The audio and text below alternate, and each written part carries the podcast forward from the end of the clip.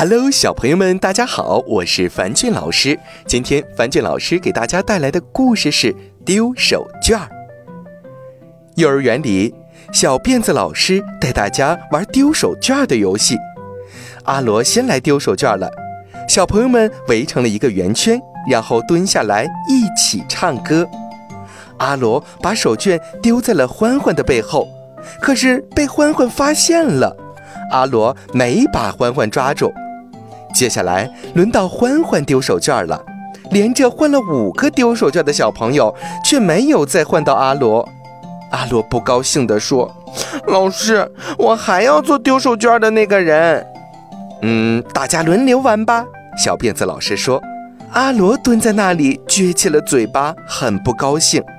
轮到点点丢手绢了，他刚把手绢丢在宁宁的身后，阿罗就说：“宁宁，手绢就在你的后面。”宁宁马上捡了手绢，站起来就跑。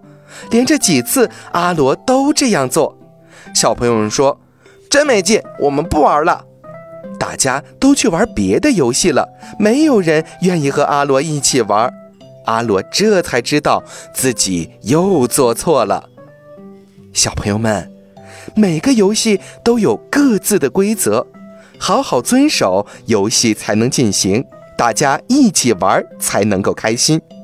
在幼儿园的集体生活中，规则是多么重要啊！只有好好的遵守各种规则的小朋友，大家才会喜欢哦。